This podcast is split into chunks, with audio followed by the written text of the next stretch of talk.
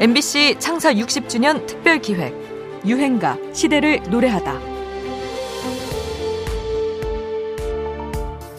1960, 70년대 우리의 유행가 대중가요는 어떤 면에서는 조금 형편없는 대접을 받고 있었습니다.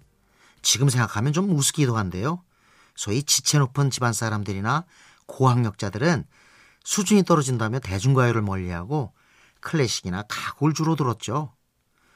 가요 관계자들은 이런 멸시의 굴레에서 벗어날 방법을 고민했습니다. 그러다 가곡을 대중가요 스타일로 만들어 보기로 합니다. 그때 문정선이란 가수가 등장하는데요. 낙엽이나 붙기던 어느 날인가 그는 1970년 드라마 주제가 파초의 꿈으로 데뷔해서 그해 동양방송국에서 신인상과 7대 가수상을 수상하게 되지요. 노래 분위기가 사뭇 달랐습니다. 왠지 클래식한 창법이 가곡과 잘 어울리는 이미지였습니다.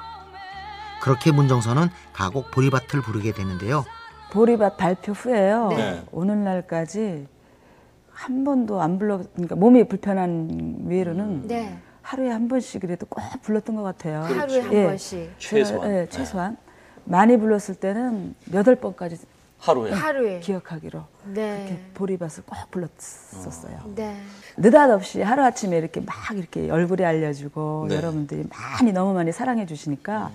제 자유로운 그 시간이 없잖아요 음, 사생활이 네네. 뭐 이렇게 그렇죠. 어린 너무 어린 나이에 네. 그때 당시 그냥 음, 그 너무 얼굴이 팔렸다는 게 굉장히 그냥 힘들더라고요. 싫고, 네. 싫고 자유롭지가 못하다는 네. 게. 근데 지금 생각하니까 그게 굉장히 행복한 고민이었던 것 같아요. 이 곡은 원래 1950년 한국 전쟁 당시 부산 피난지에서 발표됐던 가곡입니다. 처음엔 잘 알려지지 않았다가 작곡가 윤영아가 타계한 후 60년대가 되어서야 대학가와 클래식 음악 감상실에서 조금씩 빛을 보게 되지요. 그리고 1971년 문정선이 부르면서 이 곡은 대중가요로서 사랑받게 됩니다. 예술 가곡과 상업가요 사이에 깊었던 골이 조금 메어졌달까요? 이어서 조용남이 선구자를 부르고 최희준도 가고파를 부르면서 이 유행은 이어지는데요. 그렇게 가요계도 품위를 갖추기 시작했습니다. 대중가요의 질적 향상에 대한 요구가 그만큼 컸다고 할까요? 가곡을 대중화해 가요의 수준을 높이고 지평을 넓힌 유행가입니다. 문정선, 보리밭.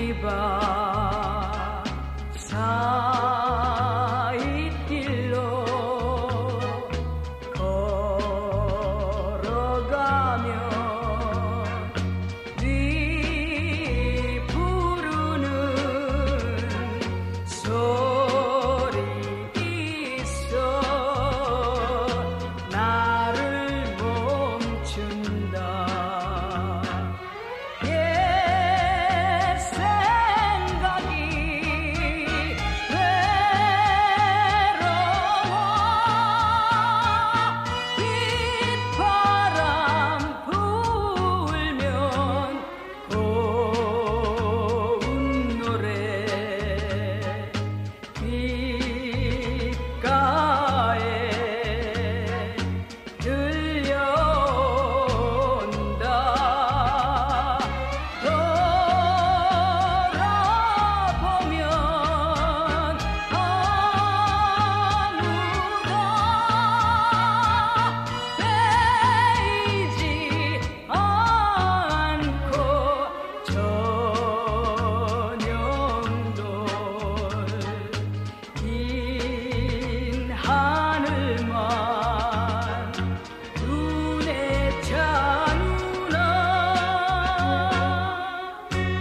MBC 창사 60주년 특별기획 유행가 시대를 노래하다.